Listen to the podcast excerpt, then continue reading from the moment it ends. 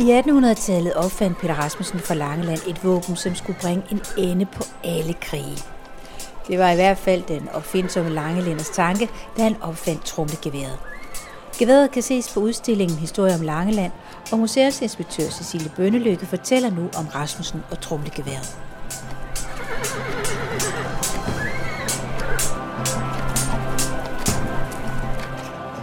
Det ligner jo et helt øh, almindeligt øh, gevær, vi står med her, øh, men, øh, men det er det faktisk ikke. Øh, det man ser midt på geværet er sådan en, øh, en, en sjov, ret stor trumle. Og i den kan man se, at der er 10 huller, og det er øh, til 10 ladninger, øh, for det vi står foran er øh, altså Peter Rasmussens øh, omdrejende trumlegevær, øh, som er opfundet i, ja, i begyndelsen af, af 1800-tallet her på øen. Og hvorfor er det en helt vild opfindelse, hvis man sammenligner med de våben, der er på det her tidspunkt? Den er interessant, fordi øh, det er faktisk forløberen til det moderne automatvåben, vi har at gøre med her, og en meget, meget tidlig forløber endda. Øh, og Peter Rasmussens navn er jo ikke kendt, for han har ikke fået patent på det her gevær, øh, så man forbinder det sådan set ikke med ham. Men det, det kan, øh, er, at det i modsætning til de gammeldags øh, forladede geværer, hvor man efter hver skud, der blev affyret, skulle man have det ned og stoppe igennem pipen, altså fortil skulle man lade. Øh, det ændrede det her øh, gevær på, eller det var i hvert fald tanken, at det skulle det. For i stedet for, at man hver gang skulle have det ned og stoppe og lade og skyde, så kunne man altså fylde 10 ladninger i, og så med øh, et tryk kunne man så skyde et skud af, og dernæst efter et skud og et skud osv. 10 gange. Så det var altså et forsøg på at effektivisere øh, skydevåbnet, som man ellers øh, brugte på det her tidspunkt.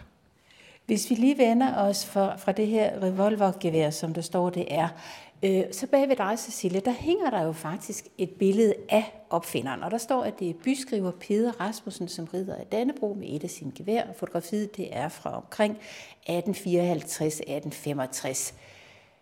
Først og fremmest, hvad er en byskriver egentlig? Peter Rasmussen, han var øh, faktisk mest af alt kendt som prokurator eller en slags øh, ja, advokat, kan man sige, her i byen. Han bliver først byskriver efter den her opfindelse, så det er altså hans, hans scene virksomhed, hvor han øh, er den, der fører øh, protokollerne for, øh, ja, for bystyret her i, i Rudkøbing. Men, men hvordan kan det være, at han ender med lige pludselig at sidde ved siden af det her job og, og lave gevær? Han er lidt af et opfindergeni og lidt af en teknisk øh, begævelse. Helt fra barns ben er han meget interesseret i at snikkerere og dreje og lave ting med sine hænder.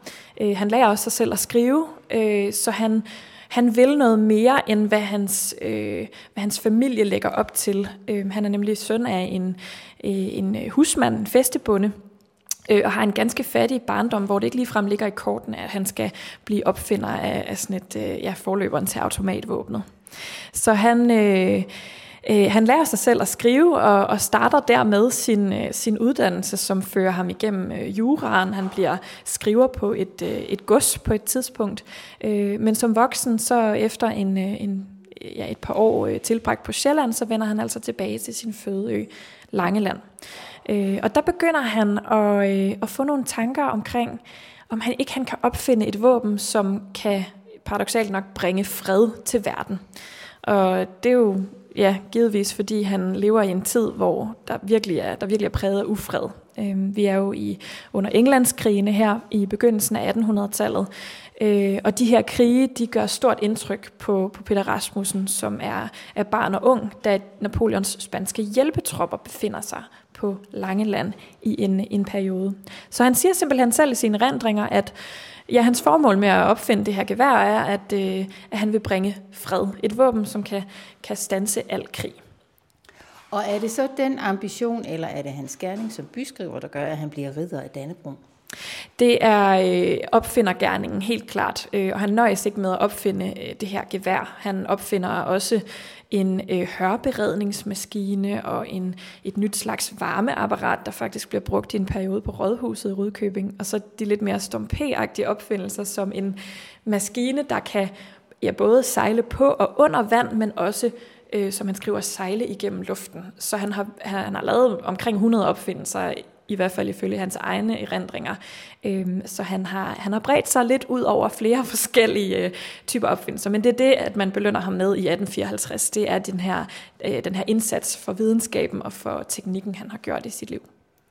Men når man har en mand, der kan så meget og finder på sådan et fantastisk, hvad jeg lige vil sige, men finder på sådan et våben, der kan så meget på det her tidspunkt, hvordan kan det så være, at det ikke ender med en kæmpemæssig våbenindustri hernede på Langeland? Hvad sker der med ham? Han øh, bliver faktisk ret anerkendt øh, for opfindelsen. Han øh, kommer til København i, øh, i 1834 og får lov til at prøveskyde sit gevær for øh, selveste Frederik den 6. konge og kronprinsen, den senere Christian den 8. og krigskommissionen. Og kongen er ret begejstret for hans øh, gevær, men krigskommissionen har sine tvivl.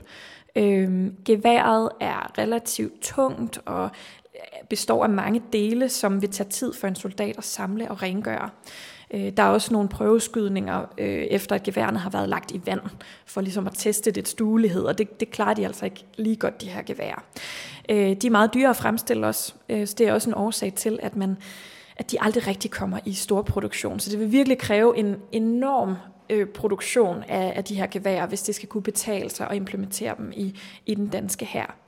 Øh, så det er, det er årsagen til, at, ja, at man aldrig rigtig får, eller at, at opfindelsen aldrig rigtig slår igennem, og det, det er han selvfølgelig en lille smule bitter over, kan man godt mærke. Han skriver i sine rendringer, at han har altså lagt måske ja, flere tusind øh, ristaler øh, til at lave den her opfindelse, men han har altså kun fået kompensation øh, for ja, 2.000 af dem, øh, som han modtager for den her opfindelse. Og samtidig så sker der vel også det med ham, at det bliver jo ikke ham, der kommer til at fylde de mange kapitler, hvis man skriver, skriver våbenhistorie. Der er jo alle mulige andre, der får æren sidenhen. Hvad er det, der sker? Ja, det er jo især Samuel Colt, man kender som opfinderen af, af revolveren. Øh, og der er også en historie om, at han på et tidspunkt... Øh, øh, ja, det er en myte, øh, at, at Colt faktisk kommer til Langeland øh, for at aflure øh, Peter Rasmussens opfindelse. Altså selveste Colt er her på øen? Ja, det er en myte. Det viser sig så, at hvis man grænsker Colts øh, papirer øh, lidt nærmere, så, så står der i hvert fald ikke noget om, at han har været her. Øh, så han har i hvert fald ikke skrevet noget om det, men der er ikke noget, der tyder på det. Han har fået inspirationen andet steds fra, og der er også andre i andre lande, også i Europa, som samtidig med Rasmussen får den her idé om et våben, der kan affyre mange skud hurtigt efter hinanden. Men Colt får altså patent på opfindelsen i 1835, året efter Rasmussen har prøveskudt øh, sit gevær for, for kongen. Øh, men der er altså ikke noget, der tyder på, at han på den måde har, øh, ja, har stjålet. Og der ender historien om Rasmussen og hans trumlegevær, som altså kan ses på udstillingen Historie om Langeland på Langelands Museum i Østergade i Rødkøbing. Museumsinspektør Cecilie Bønnelykke fortalte, og det var Dorte Chakravarti, der havde lavet denne podcast.